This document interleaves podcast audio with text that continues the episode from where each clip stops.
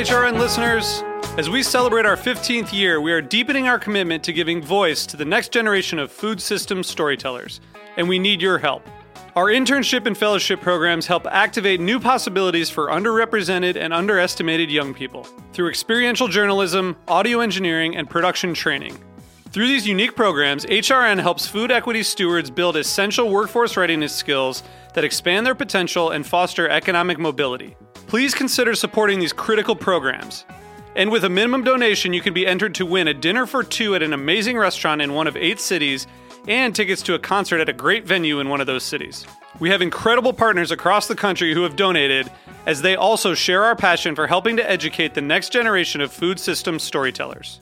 Check out heritageradionetwork.org slash 15 to donate and enter to win today. That's heritageradionetwork.org slash 15 to donate and enter to win today. And make sure you donate before March 31st. Thank you. You're listening to Heritage Radio Network. Since 2009, HRN podcasts have been exploring the wide world of food, beverage, and agriculture. Learn more at heritageradionetwork.org. This episode is brought to you by Roberta's, home of Heritage Radio Network for 10 years. Learn more about Roberta's at robertaspizza.com. We talk about food, we talk about music with musical dudes. Finger on the pulse, snacky tunes. Hello, welcome to Snacky Tunes. I'm your host, Darin Bresnitz. Big shout out to everyone who came out to Snacky Tunes Salon, our first live event in a few years, hosted at Chow Now here in LA. We're going to have a few more events in the near future, so please stay tuned. And thank you to everyone who signed up for the newsletter. More issues to come out in the next few weeks. We sit down with our friend Nils Bernstein, whose new book, The Joy of Oysters, is now out on Artisan. It is a fantastic read full of oyster pop culture, recipes, their environmental impact, and he shares his favorite tunes when he's shucking and hosting an oyster party. Then we dive deep into the archives for Finnish songwriter and multi instrumentalist Peppina. She shares a live in studio performance with us, including her song, Moments. It's a really great chat and a really good time. One note in our conversation about oysters, I say Astral Works instead of Astral Weeks. I apologize, Mr. Morrison. We love the album, no less. So please sit back, relax, and enjoy snacky tunes here on Heritage Radio Network.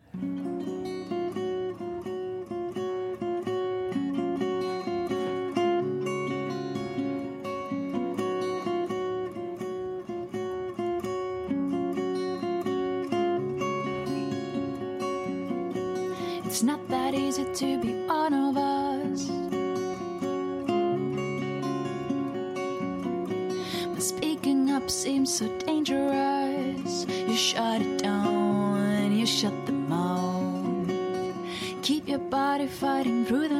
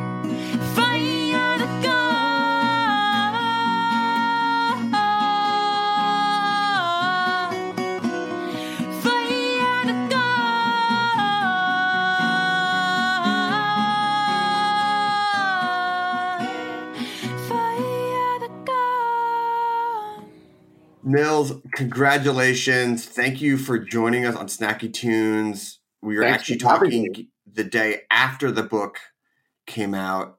How does it feel? The book is out. I'm holding it. You're touching it. We work so much in this digital landscape, but I'm I'm flipping through the pages and it's it's such a beauty to behold. It's really beautiful. I mean, I'm really thankful to Artisan that they made it beautiful without Mhm, any mhm. input from me in that regard. Um, but you know, having worked in music so long, where there's also Tuesday release dates, it really feels like Yeah. finally am getting my own record release. You know, No, it's it's great. Um, especially now since so many albums don't even get a physical release. Right. You gotta this is something you can really tote around town. You can like leave this on the table and be like, "What am I reading? Oh, yeah. this is this is my book. This is my book." and I will say that, like, you know, I saw the layouts for so long, so I Oh, thought yeah. it was kind of anticlimactic when I actually received it in hand, but not at all. I mean, No. I'm still really giddy when I can actually browse through it and hold it. Yeah, there's something about like flipping through instead of scrolling through that really brings it to life. yeah, it's true. It's true. So, I mean, listen, I've been a fan of oysters. I think maybe since I've, I don't know.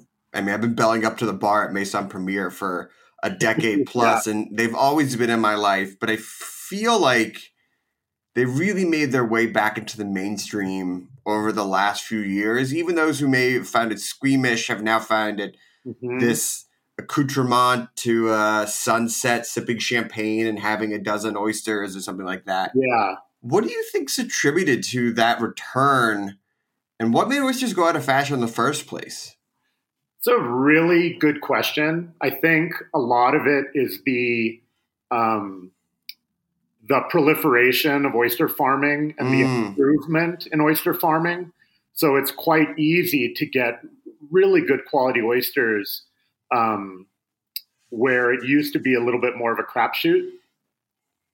Um, so you can go to a you know a neighborhood place, even in Mhm, an inland city, and get really good quality oysters that have been recently harvested, stored really well. Sure, sure. And that wasn't always the case. It was it wasn't dangerous to order them before, but it was uh, it was dangerous in the sense that you didn't really know what the quality was going to be, both in size and taste, the way that they were. Mhm. there's maybe a bit more,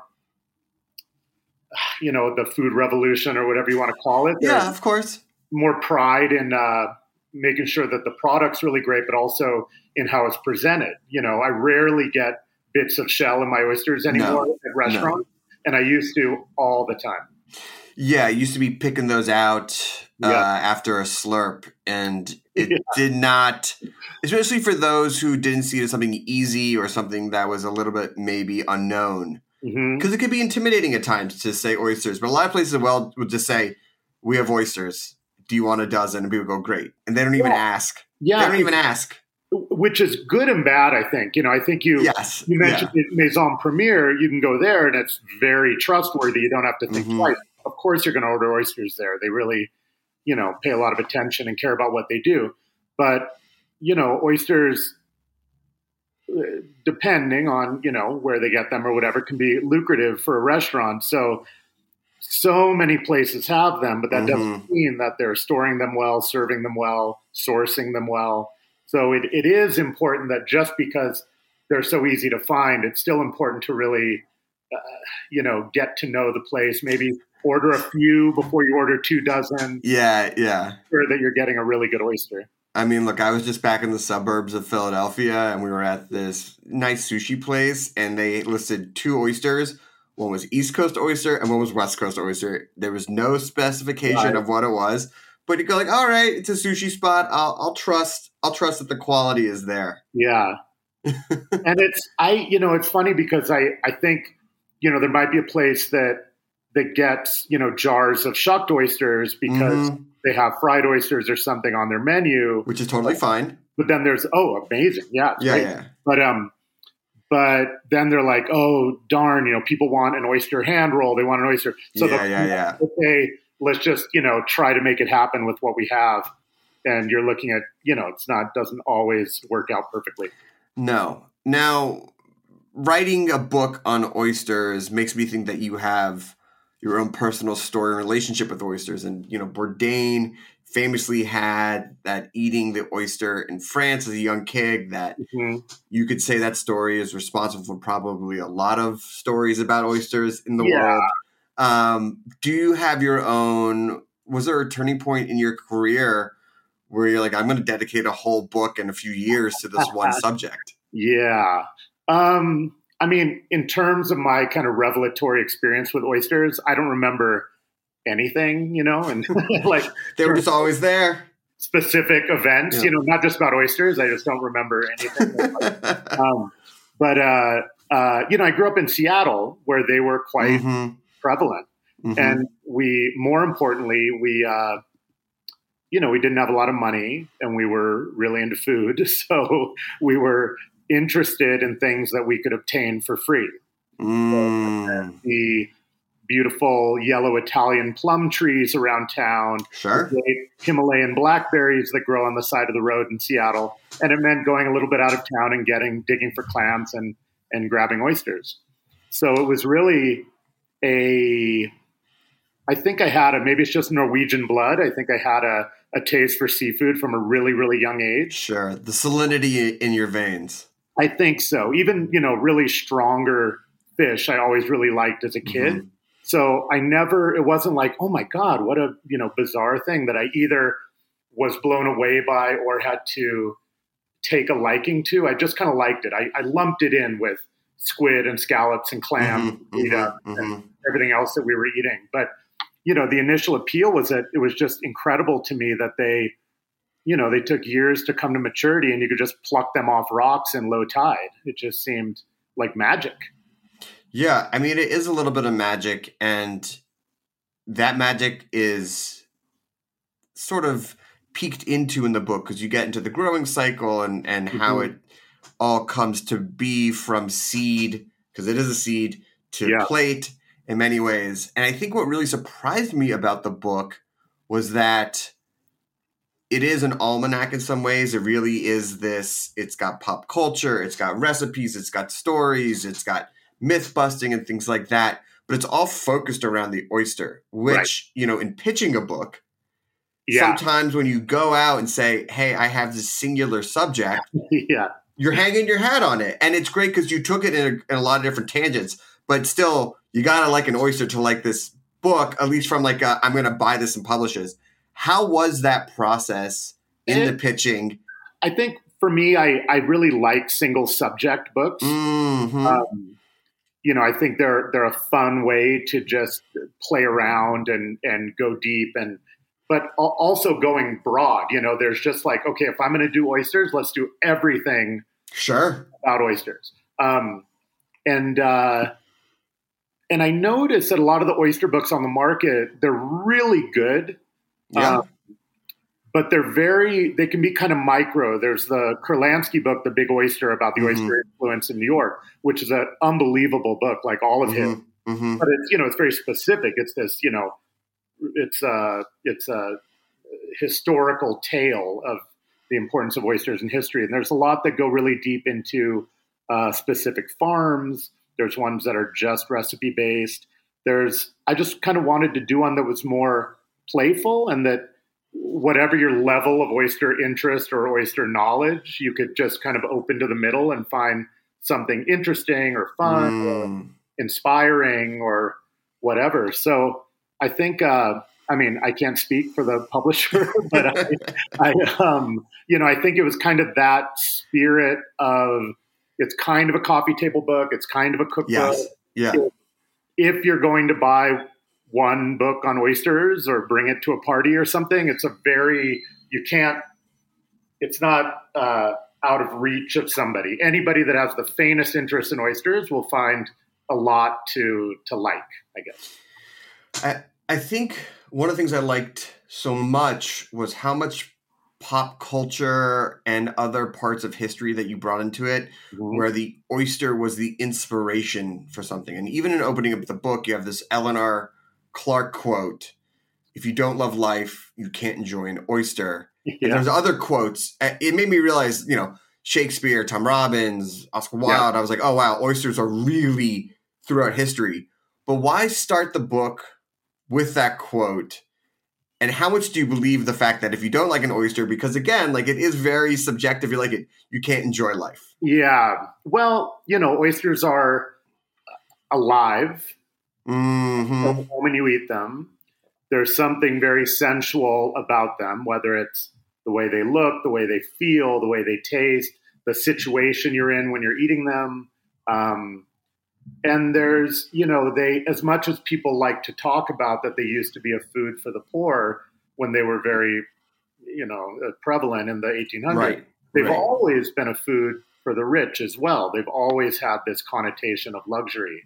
So I think it's this kind of like a pre- when you like oysters, you're appreciating the sensuality, the light, Mhm. the the the power, the you know the strength in the flavor. You're not looking for something tasteless, and um, I don't know. It's like a food you can connect with in a way that you don't connect Mhm. with a carrot, maybe. So Uh, I would I would tend to agree with that. Yeah. Yeah, you know, you have, I believe it's in the book, and it's this, there's famous or similar famous um, photos of the oyster cart in Lower East Side and Mhm. turn of the century. And while I've been lucky enough to sit in some very gilded rooms, sipping martinis, eating oysters, obviously this doesn't exist anymore. But God, would I love to be getting off the subway and seeing an oyster cart guy and go, you know what? I'll do half a dozen on the way home. Yeah. You know the the the Chinese takeout container. I had no idea. I had no idea. Detail. And it's just because it was folded paper and it was a way to, like you say, when you were just like, ooh, give me a scoop of oysters out of that barrel, it was a very cheap, convenient way to bring them home. Yeah. Um, I feel like with the hot summer days in New York, a hot scoop of oysters on the cart, maybe maybe the health department isn't passing it these days, but man, that would be nice. That would be nice Well, to, to pick up. Yeah, and they're you know they're reasonably resilient. You know, you can Yes, you yes. want to you know stop off for too long of a round of drinks on the way home with your scoop of oysters on a hot day, but you know you can you can make your way home with them. Um, Yeah. I think you know from what I could glean to really oversimplify it is that there was a whole lot of oysters, and the rich people got the best oysters, Sure, and the other people got fine oysters. fine oysters, but hey, we've all had fine oysters, and they're still pretty Exactly. good oysters. It's like pizza. Uh, yeah, we're gonna have a quick musical break, and then we come back. I want to talk a little bit about the recipes um, and a little bit of the music that you like to play while shucking oysters and hosting a party. okay, perfect. we have a song from the archives here on Snacky Tunes on Heritage Radio Network.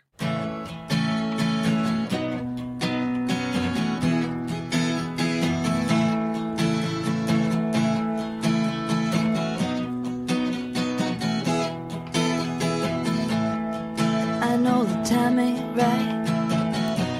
I just wanna believe you're worth the fight. But I gotta take my time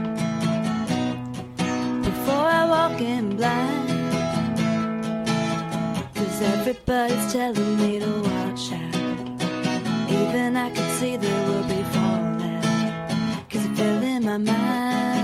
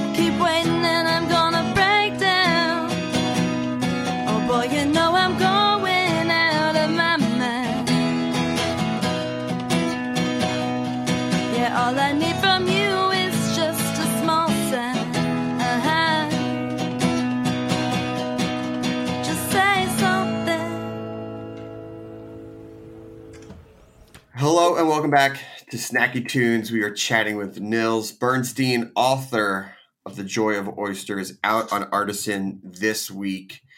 And we were talking about the prevalence of oysters in America and around the world at the turn of the century. Mhm. And one of the things that people don't understand is the environmental impact this had on purifying the water, Mhm. and you look at things now like the Billion Oyster Shell Project, which is trying to reseed different coastal areas in America and around the world. And while it's a known fact about how they purify water and things like that, it actually is pretty prevalent in your book to talk about how these really fit into the ecosystem. Why include that point of view in your book? I think the the you know it's it's topical, I guess. You know, talking Sure, about the environmental sure. impact on our foodways, but with oysters, it's like you know, there's virtually no wild oysters left that are commercially available. You know, there might be some places where they have you're allowed to harvest within limits if you're lucky enough to find one, but basically 99% of wild oyster stocks have been decimated. So Mm, not only is you know there's a lot of negative information and false information out there about aqua farming but whatever you think about fish and shellfish farming oyster farming is a net positive however Yeah. you look at it so it's really for me it was to you know re- reiterate that point that it, it, oysters from an oyster farm are not they're they're most likely going to be much better quality than if you were to find a wild oyster. And they're doing incredible work because oysters are you know we we need billions and billions and billions more of them. So mm, more oyster farms the better within reason based on on land uh, leases and whatnot. Sure. But um, you know all of that's pretty tightly controlled. So you know I think it's you know oyster farmers are doing really really really important work, and they also happen to be making incredible uh, oysters of really reliable quality. So I think that that environmental aspect of it is really to help promote the idea that farmed oysters are not only good they're they're important you know it's almost a it's like a moral imperative to eat oysters. Yeah, I mean, I feel that every time I'm I'm sucking back a dozen, I'm doing God's work. Doing God's work in the green space. that's right. Uh, one of the things that I also picked up in the book, and you, you know, you talk about wild versus farmed, is how international oysters really are, and my, the majority of my oyster eating can be really say I had it in America and I've had it in France, yeah but you go all over the world, and I wanted to ask. How many places did you get to visit, and how many oysters do you think you put back during this research time? but also where was the most interesting and unique and exciting place you found oysters I think you know my oyster interest is a lifelong thing. So over Mm. the the years, I've you know been lucky enough to have oysters and visit oyster farms in a lot of places. But I would say a few places where I was not really well, maybe a little surprised to see how how deeply oysters were connected to the the food and the culture Mm. was um, in Ireland. wow yeah not not in my mind at all huge oyster. And in fact, French people hate this, but a good amount of the oysters in France are Irish oysters that are finished in France.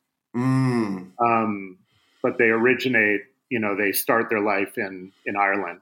And Um, they, they get shipped to the salty waters. yeah, they spend the last six months of their life to get Sure. that, you know, get that that That tumbling. flavor, color, Yeah, yeah. The Yeah. But, um, but Ireland, the west coast of Ireland, is an incredibly good place to grow oysters. And it's funny in Ireland when you talk about that people don't think of Ireland as a oyster eating place. They can't believe it. You know, to them, it's the most obvious thing in the world that it, they're an important oyster country. Um, and it, it really is. They have a million oyster festivals. You see them everywhere. You can. It's a great, great country for oysters. And also um, Australia and New Zealand hmm are Yeah. really good for oysters and have these distinctive oysters, the Sydney rock oyster and the New Zealand rock oyster, um, that are really delicious um, and and a different species than what we get in the U.S. Yeah, I was lucky enough to have some of those at Depot in Auckland, which is this great oyster Oh, yeah. restaurant uh, down there. And speaking of different places all over the world, getting into the recipes, that was really fun as well because it wasn't just, and don't get me wrong, I love oysters Rockefeller.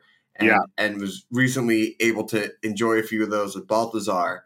But seeing some Korean oyster fritters, some Yeah. Filipino oyster uh, kinilaw, some Mexican oyster cocktails.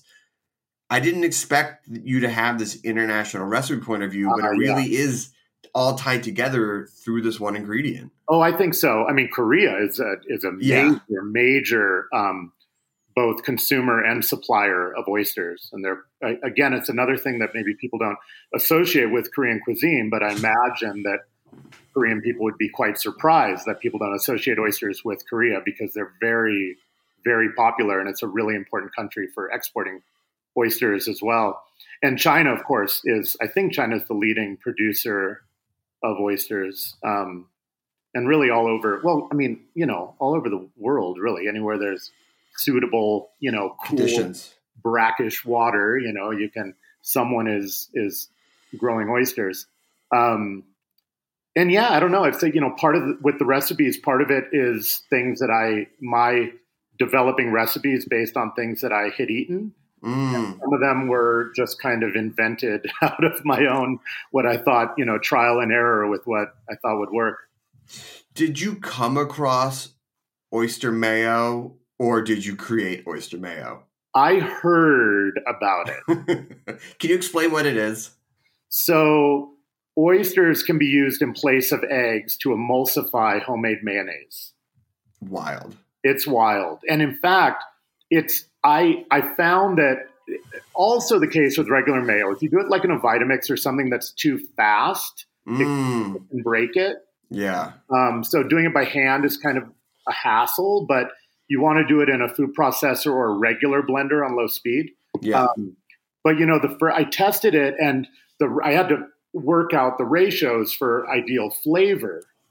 But the first time I made it, it just worked. It came together, and I couldn't. It was like my heart was racing. I couldn't believe how perfectly it worked. And then you tweak the flavor a little bit, and you really have a beautifully rich. You know, they give you a similar richness to what eggs do, and of course, it's oil. So, um, Yeah. and uh, but then you get this oyster flavor that you can perk up with a little lemon juice and a little bit of the oyster liquor, and it's really it, it's pretty amazing. I did it uh, with some friends in Maine. I just made there was a great oyster farm on North Haven Island in Maine, and Chuck made some fried oysters dipped in oyster mayonnaise and just there we go. There we go. It's like the snake eating its own tail in some exactly yeah but it's been deep fried and emulsified. exactly you know, uh, reading this book and hearing the recipes and the, the oyster mayo and summer's upon us, and you dispel and and get it, you know, put to rest that our myth of not eating oysters during those months. It only made me think of of throwing like parties and having dozens and dozens of oysters on the Yeah. table. yeah. I what do you have planned for your summer and for parties and and set the scene a little what's on the soundtrack how are you going to host people who are probably not going to come to you and expect at all times that you're shucking Right. Well, you know, if you're if you're cooking oysters or pickling oysters or something, you can shuck ahead of time, and they Mm. even freeze quite well. I, yeah i read that I, I i had no idea Yeah, it's weird. I mean, you know, there you you can even get them frozen in shell, and it works more or less. Um, yeah But you know, if you're if you're you're frying, you're stewing, you're you're I like pickling oysters to put out in a, at a party on like a creative kind of pickle plate. Hmm. Um, and so I'll often have for a party, I'll try to have some like oyster dishes that I can do ahead, maybe Yes. some oyster shooters, yeah. and uh, and then just have a ton of oysters out of live oysters with a ton of knives and a ton of dish towels. And there's always people that want to give it a shot. There's either people that are really Yeah. proud of how well they shuck oysters, people that believe they'll be really good at it, or people that just want to give it a shot. So if you have a group of people shucking oysters with glasses of wine, it's super fun. It's fun to do. It's fun for people to watch, and you end up with a lot more oysters than you would if you were just if I was just doing it myself all afternoon. Yeah, I mean, I remember learning one hazy night at uh, Death and Co. Supper Club in Brooklyn, and Mm-hmm. once you learn it, it's it's one of the best skills to have of how to, to pop a Yeah. shell. Yeah, it's a good feeling, and they go, you know, they go pretty fast. Like once you Yeah, once you have the oyster, anything you're doing with it is coming, whether you're eating it raw or cooking with it, it's coming together pretty fast. So, you know, if it's taking you a minute to to get it open, no big deal because you're going to be eating it soon enough. And with multiple people shucking, it works really well. And also with oyster knives, I find that different people prefer different oyster knives for whatever Mhm. reason, the way their hands are shaped or the way they like to get in the shell. So, you know, if you put out an assortment of oyster knives, it's not like one guy has the good knife and everybody else waiting for it. Generally, you know, people, different people like different knives, and it it, it works out.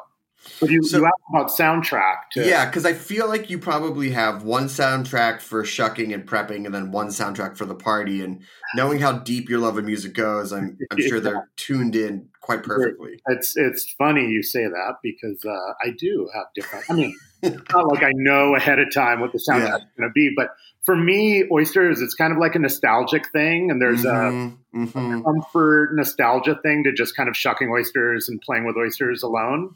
Um, and so I tend to put on things that are more nostalgic. I also tend to uh, maybe be drinking wine while I'm shucking oysters because Mhm. you know it's, you're standing for a while, and Yeah, um, and generally when I'm drinking, the music gets a little more nostalgic as well. So it might go back to 70s. Um, Mm. I mean, I don't know, like trying to think what I just recently shucked like 60 oysters in one session. And uh, I don't know, I was playing Cat Stevens. I was gonna say little little like Van Moore and Astral Weeks, Totally. I could shucking oysters, sipping wine. Yeah, Yeah, yeah, definitely put on a. You said Astral Weeks. That's good. Um, and uh, Fleetwood Mac sure. might come on there. Um, The chain to match what's uh, on your hand, so you don't pierce it. Right. right, right, right. And uh, um, you know, Fairport Convention and Richard Mhm. Thompson. I've been known to put some of that on.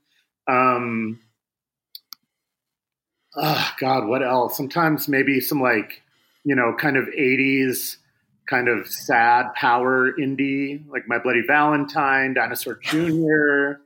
Oh yeah. Um, I always like a little like Dave Brubeck as well when I'm when I'm in the you know just to pre-party maybe like post oyster shucking pre-party into the start of the party Yeah, I was gonna say that gets cocktail hour that starts to get into cocktail hour. yeah um, I like having uh, when I'm shucking and just cooking in general. I like having songs with a real like you know three or four minutes long because I Yeah. can kind of keep track of time that way. Um, but uh, but then yeah, then as people start to show up, and again, it's oysters. You want to keep it lively, right? You want to keep it fun. Fun. You don't want people Yeah. to people get so stressed out and intimidated about oysters, both shucking, preparing, even eating them. That you want to keep it kind of fun and easy. So, um, you know, like Brazilian pop, or, Mm. like, or Brazilian like Os Mutantes or something a little a little weirder to keep people on their toes a little bit. Um, 80s new wave Sure. It's tricky, you know. You don't want to go too cornball, but you know some some well thought out kind of early Look, 80s synth. Once you see a dozen wine bottles stacked up by the door, then all bets are off, and you can sort of just start letting the lyrics fly well, you definitely it's fun to like look back on your you know Spotify or to look back at what you played at the end of a party versus Yeah. the beginning of it and just see how how uh I don't You- know. you- You're like, oh, Jay took over here. I get Yeah, it. exactly. A lot of, Del- lot of Dylan B sides. yeah, it gets, it gets a little more drunken, a little more a little more emo. yeah. Somebody Yeah. on the dead, then someone has to. Uh, Someone's got to take the dead off, and then Yeah. Strell's like, no, the dead stays on. Um, the dead stays on. So uh, listen, the one of the best parts of the book, and and and it was towards the end. The one that actually made me laugh out loud was the ten random paintings featuring oysters in it. Um, and as a uh, lover of food, and look, the Norton Simon Museum over in Pasadena is doing a whole retrospective on on classics that feature food. It was Uh-huh. fun to see oysters pop up in these different paintings Yeah. outside of having the same food theme, what sort of tied these uh, artworks together? Uh, I mean, I think you know, oysters are a metaphor for a lot of things. The pearl, Mm. I think, you know, generally pearls and general connections with sex and sensuality seem to be a common thread.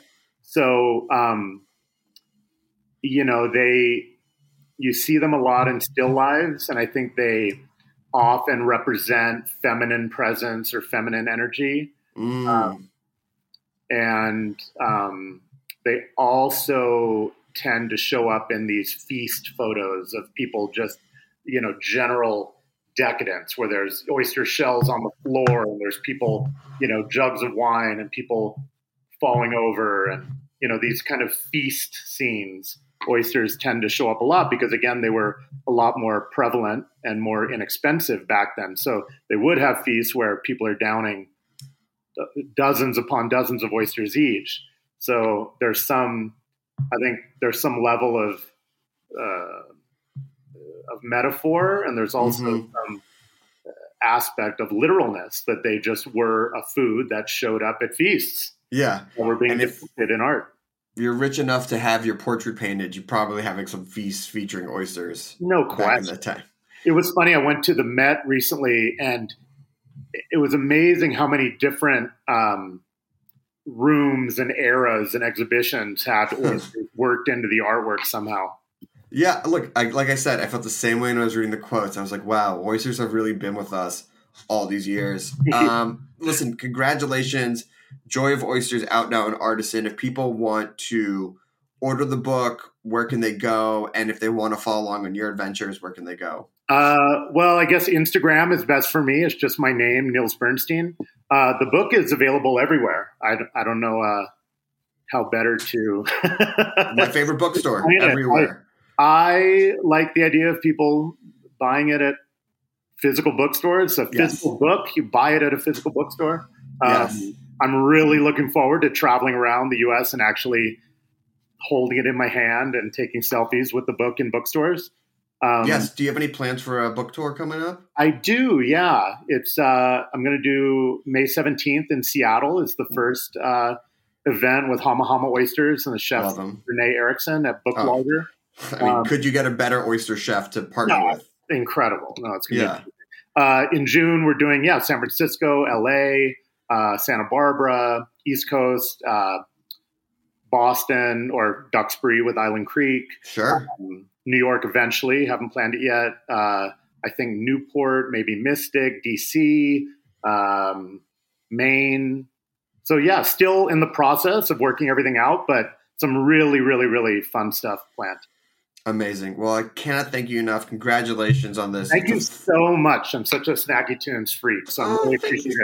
Yeah, yeah, yeah. I mean, listen, it's uh, it, it's an absolute joy to have you on, and it was an absolute blast to read. And it's been a while since I've outright laughed in the best way possible. while reading a That's cookbook, so- amazing.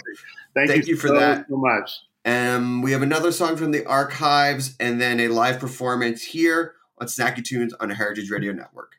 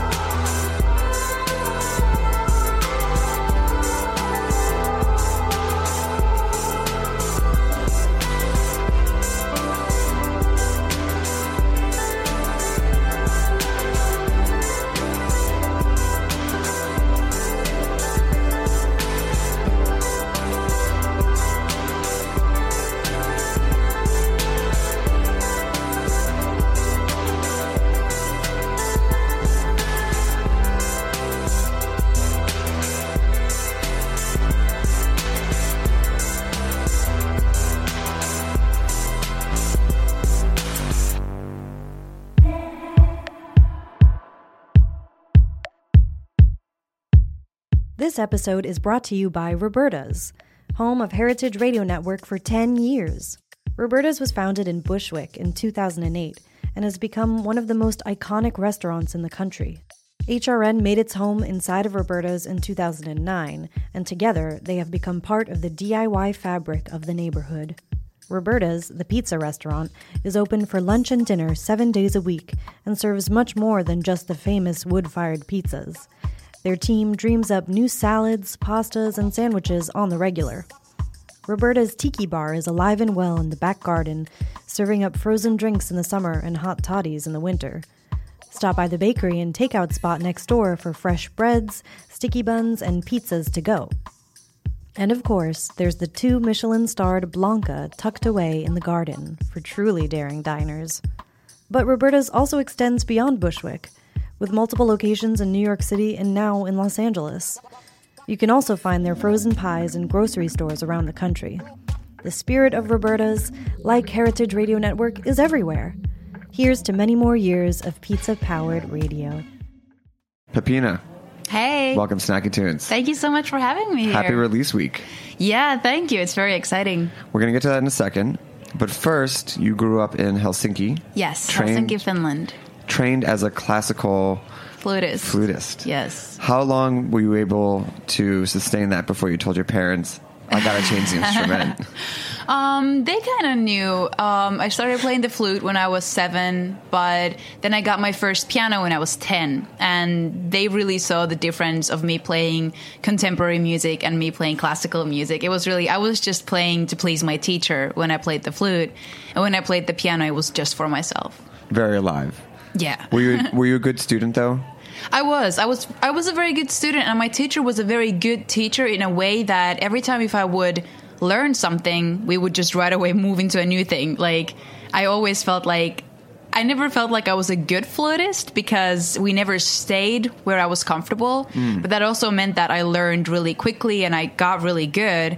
But it also kind of took a lot of the joy away from it. So You couldn't just have a good week. You couldn't be like, oh, I crushed Exactly, this. yeah. I'm just going to play this for a week and then come in and, and like, nope, on to the next thing. It was You're an absolute away. failure all the time at everything.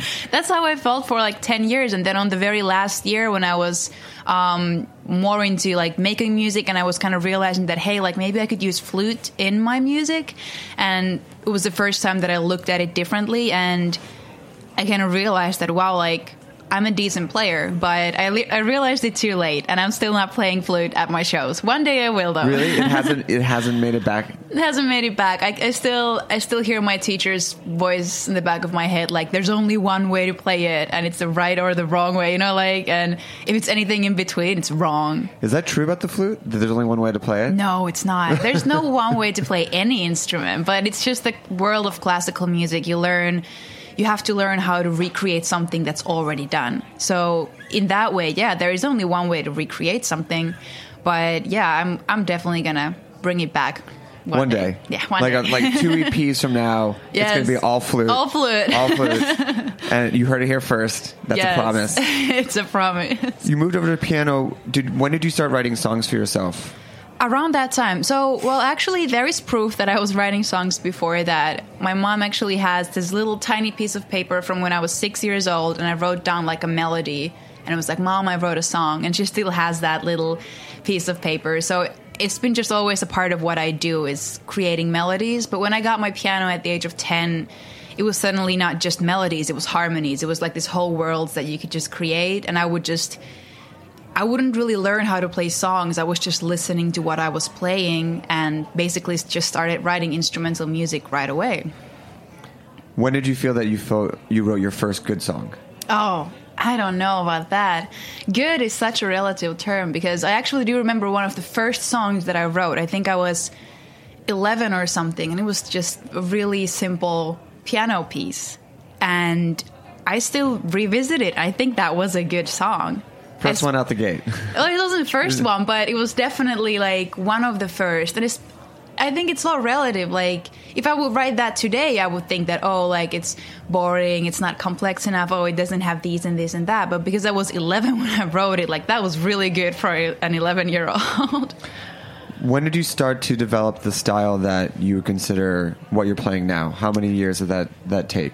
Oh, well, I'm still in development 100%. I hope that I'm gonna keep on developing my style till the end. I would never want to find what I that oh this is what I'm gonna do now. Um, but this specific thing, I, I would say that it started um, when I first came to New York three years ago, and I made my first EP. And that was the first time I was really introduced to how the music industry really works, like outside of your bedroom, and how you know music Outside of Helsinki. exactly, and how like music is actually produced and what goes into it, and you know how pop music is written. Like, of course, there there's no one way to write something, but I just learned a lot, and I think you know ever since then I've been just learning, learning, learning, and I'm really excited about this new release because it definitely is a step to the right direction. I just want to keep going to that direction. Can we hear a song? Yes, you can. What are you going to play for us first? We're gonna play a song from the EP. Um, it's called "Against the Grain."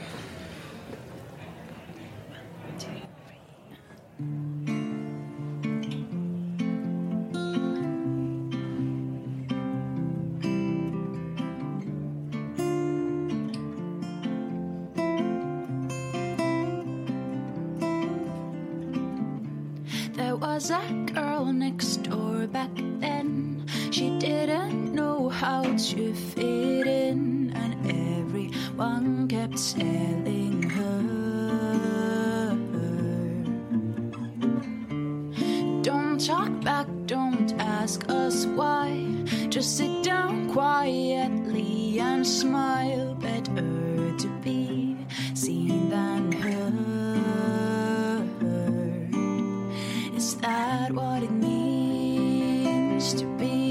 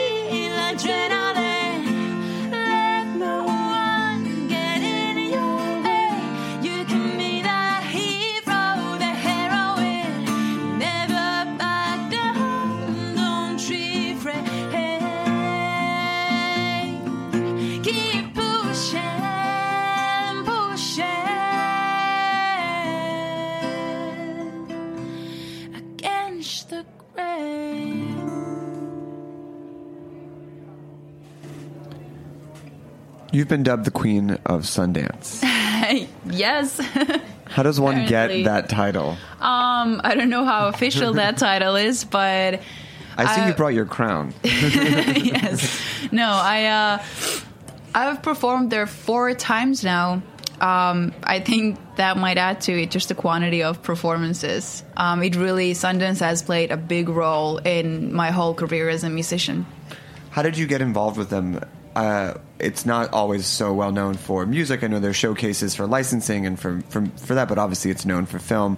How did you end up there four years ago? What is the setting for your performances, and, and how has it really influenced your career? Yeah, so actually, the first time I performed there, um, it it was because my whole career started out of uploading music online to this platform called Hit Record, um, and they started a TV show called Hit Record on TV that was uh, premiering at Sundance that year, and I had been basically just uploading music online from my bedroom not really thinking too much of it.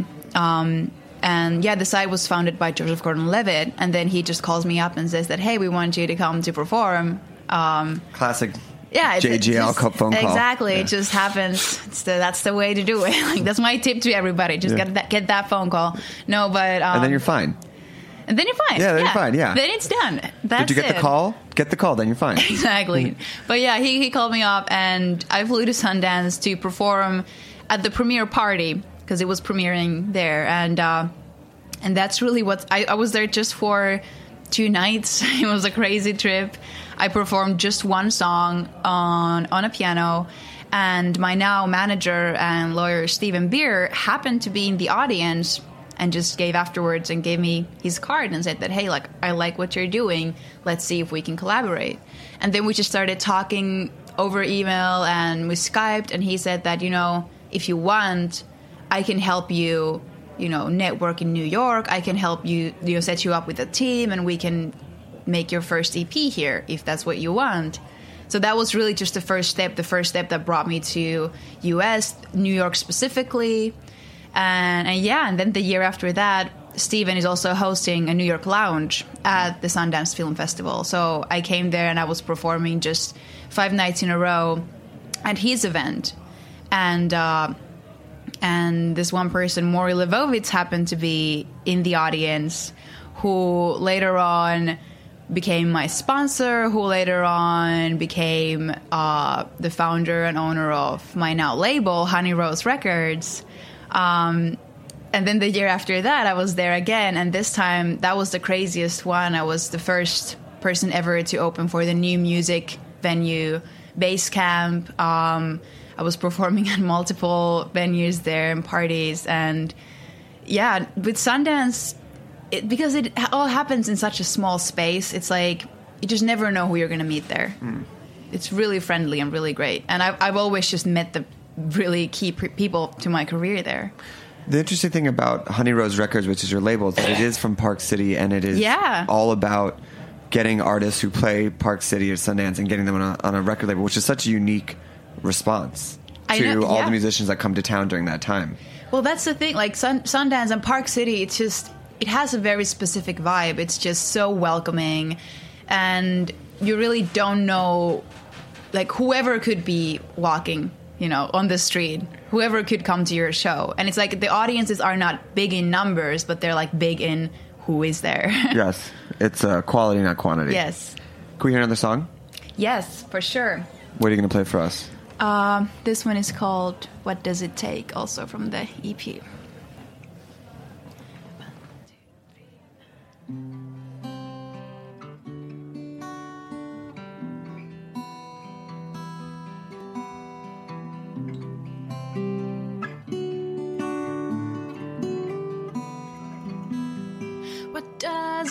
Take for us to see we're way across the line?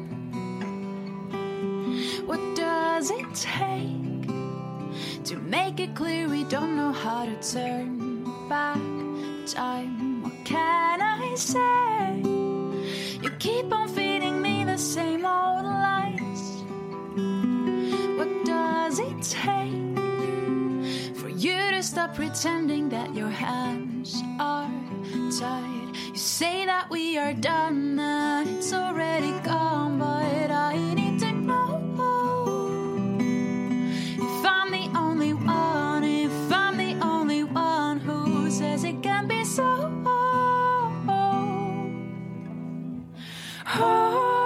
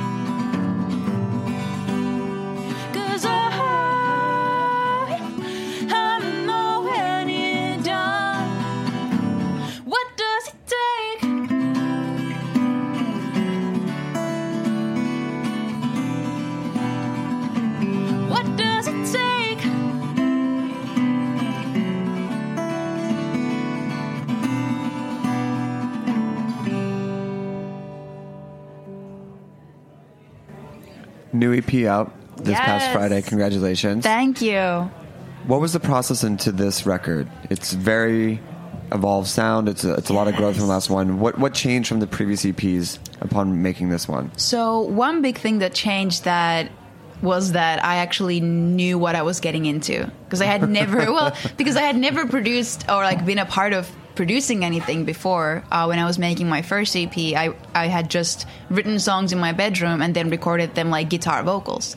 So I didn't really know what it meant to build a production. But getting into this one, I was really heavily involved. Like every and we really layered it out. Like I, I was working with the producer Charles Newman, and we really laid it out like one layer by layer. Like went through like the melodies and the you know sounds together, and I really was able to leave my mark to it like all the way through. Um, another thing was that this time I was maybe I was maybe less trying to please everyone. Like you know, I, I, with the with the first record, I, I, by the way, I'm really proud of that record and I love it. But with the lyrics of it, I was kind of like softer on the edges. Like I had messages, but I was trying to put them through in a way that everybody would approve and everybody would be happy with. And I'm still like. I'm still not like doing anything too revol- revolutionary. Like I'm not upsetting anybody, but I really, I really had strong visions of what I want to tell people, and I wasn't thinking too much of like the f- way of saying it. So it was all much clearer in my head. What's one of the messages that you really feel came across in this EP? I think it's one of the big ones is like just dare to be strong and dare to be powerful and like find that strength in you. And being strong and being powerful doesn't mean that you have to like uh, shout it out or like be just a jerk about it. Like being strong is also being able to show that you're weak and just kind of like the different different sides of being strong and it's just so important to me especially knowing that my audience is probably more on the younger side probably more you know speaks to a lot of women, and I just always think like, what would I want to tell myself when I when I was 13, or what would I want to tell my 10 year old cousin? Like, what are the things that I really want to want them to know? And one thing is that you can be strong and you can be loud and you can do whatever you want. Also, give up the flute, take up the piano. yes. No, the flute was really good, and you're gonna be really, really happy one day that you did take those 11 years of learning it.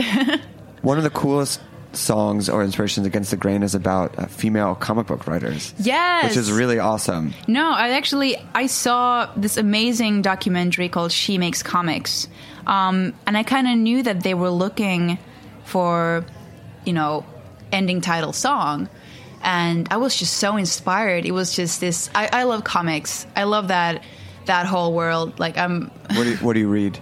Um, I know all these names in Finnish, so That's fine. Call it out. Yeah, Yeah. I like Lassi and Leevi, which is like the little little boy and the uh, tiger toy. I don't know. And Oh, Calvin uh, and Hobbes. Yes, Calvin and Hobbes. Okay, I can translate for you. Yes.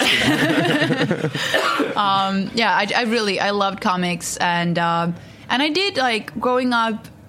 In my family, I never felt that it was like was not a girl thing to do, but I did feel really awkward entering a comic store or you know just like talking about it to anyone other than my brother because it it did feel like I don't know about it enough that it's okay to like it. Mm-hmm. And you also do you draw as well? I do, yeah. And what type of drawings do you do, and how does that tie into it? Oh, well, it 100% ties into it. I Actually, like drawing has always been one of my big passions. Um, I, I also read manga a lot as a, as a teenager, as, as a lot of us do. And uh, I drew that for a while, and then I just kind of turned more into the exactly like Calvin and Hobbes type, type of like comic strip type of drawing where you can just kind of like exaggerate certain parts of the body to like ex- express the emotion that you want. I really love that kind of really simplistic drawing. Um, yeah, I love that. Well, we want to make sure we have time for one more song. Where can people find the EP? Find out where you're playing. Do you have any upcoming? I know you had the release party this past weekend, but any future coming sh- upcoming shows? Uh, we don't have any dates confirmed yet, but you should definitely go to my website, peppinamusic.com, to find out any future dates. And the EP Spark is available on iTunes and Spotify and Google Play and Amazon and wherever you where pick your poison, like whichever you want to consume.